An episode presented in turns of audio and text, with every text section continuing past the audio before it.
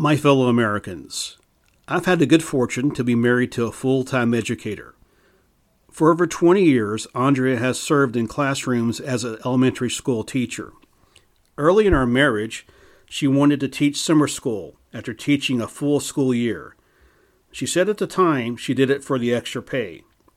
At the end of summer, as the fall term approached and summer school winded down, she was tired, not fully charged, ready to take on another nine months of school. How do we solve a situation like Andrea's? Today, I want to talk about a plan that I believe will solve Andrea's problem and many teachers' problems throughout our nation's, and that is increasing teacher pay.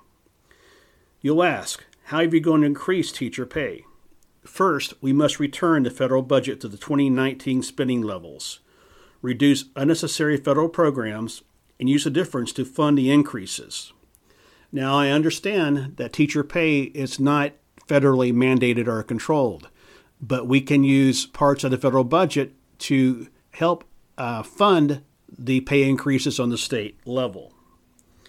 Secondly, we must work to restore a true curriculum to the classroom.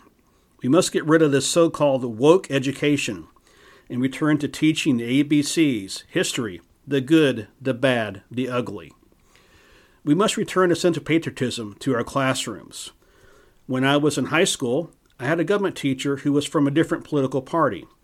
But during my high school years, he never tried to instill his party's agenda on his students. He taught you how government works and installed a, a sense of patriotism and pride in you and a willingness to serve our nation.